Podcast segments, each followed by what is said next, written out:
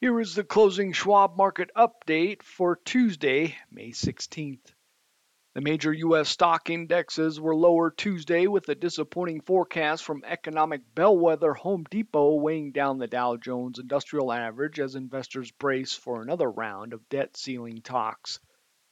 On the economic front, the Commerce Department reported that retail sales rose a seasonally adjusted 0.4% in April from the month before, reversing a revised 0.7% monthly decline in March. April's improvement marked the first time sales have risen since January. However, the headline numbers mask some potential areas of concern. Retail sales details were a mixed bag, with weaker spending on electronics, furniture, clothing, and sporting leisure goods being offset by strong gains in sales at health and personal care stores, general merchandise stores, and online retailers, says Liz Ann Sonders, chief investment strategist at Schwab.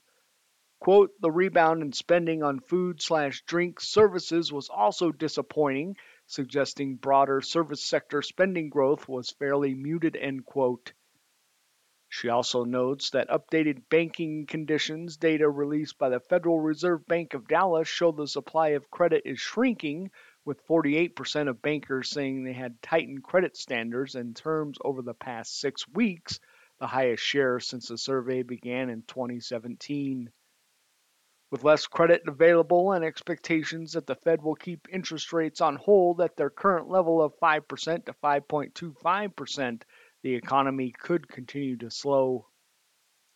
The CME Fed Watch tool shows an 82% probability of the Fed leaving rates where they are versus an 18% chance of another rate hike.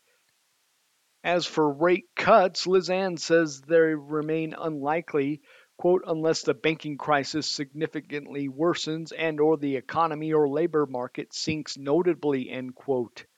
Otherwise, the most likely outcome is for the Fed to pause and hold, she adds. Here's where the major benchmarks ended. The S&P 500 index was down 26.38 points or 0.64% at 4109.9. The Dow Jones Industrial Average was down 336.46 points, or 1.01%, at 33,012.14. The Nasdaq Composite was down 22.16 points, or 0.18%, at 12,343.05. The 10 year Treasury yield was up about 4 basis points at 3.541%. The CBOE's volatility index was up 90 basis points at 18.02. The energy sector was one of the weakest performers Tuesday as WTI crude oil futures dipped. The Dow Jones US Oil and Gas Total Stock Market Index was down more than 2%, while the S&P Global Oil Index shed 2.5%. Real estate and utilities also lagged. Communication services and tech were the strongest performers. The following companies are in the earnings pipeline or otherwise in the news. Dow component Home Depot said it expects its full fiscal year earnings per share to shrink 7 to 13% from a year earlier in a sign of how the home renovation boom of the pandemic era has slowed. This downbeat update came as the home improvement chain said its first quarter revenue fell 4.2% to $37.26 billion, which it attributed to falling lumber prices and bad weather on the West Coast, while sales from stores open at least a year shrank 4.5%. Home Depot's first quarter earnings of $3.82 per share were better than analysts had expected, but were still down from $4.09 per share a year earlier. Its shares dropped about 1.7%. Shares of fellow home improvement chain Lowe's companies were also lower. Horizon Therapeutics fell more than 15% after the Federal Trade Commission said it would sue to block the biotech company's $27.8 billion acquisition by Amgen. The FTC said the deal would allow Amgen to leverage its portfolio of blockbuster drugs to entrench the monopoly positions of Horizon medications used to treat two serious conditions thyroid eye disease and chronic refractory gout. Amgen stock was down about 1.4%.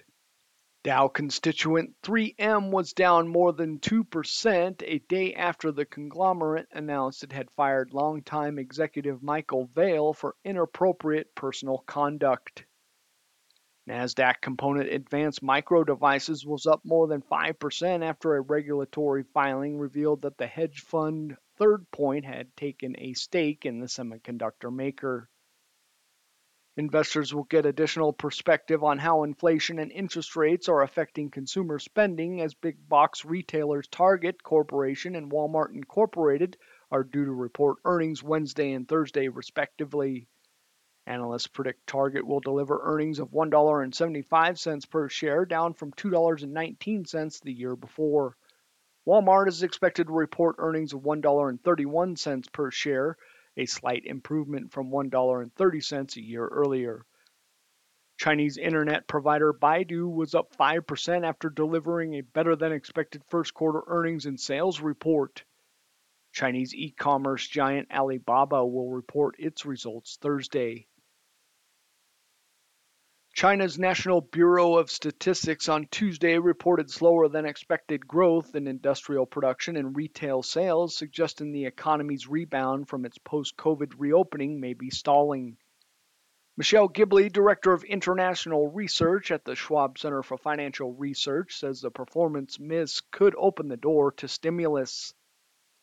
Demand dissipating so quickly was unexpected, which could indicate consumers aren't particularly confident about jobs, incomes, and a property market trying to shake off a two year downturn, she says. Quote, property is the largest asset for most people, and while the Chinese government has given support to developers to finish already started construction, worries about the longer term outlook for prices is suppressing confidence, end quote. That said, commentary from Beijing acknowledges the domestic weakness and the country's low inflation creates some leeway for both fiscal and monetary stimulus, she says.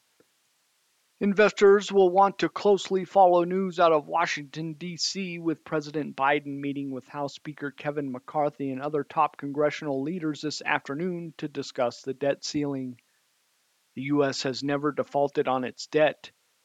There's a first time for everything, but recent market signals, including the CBOE Volatility Index hovering near 18 month lows, suggest the market ultimately expects a resolution. Investors will also be getting the Fed's perspective this week, with at least 10 officials from the central bank's rate setting committee scheduled to deliver public remarks, including Fed Chair Jerome Powell on Friday.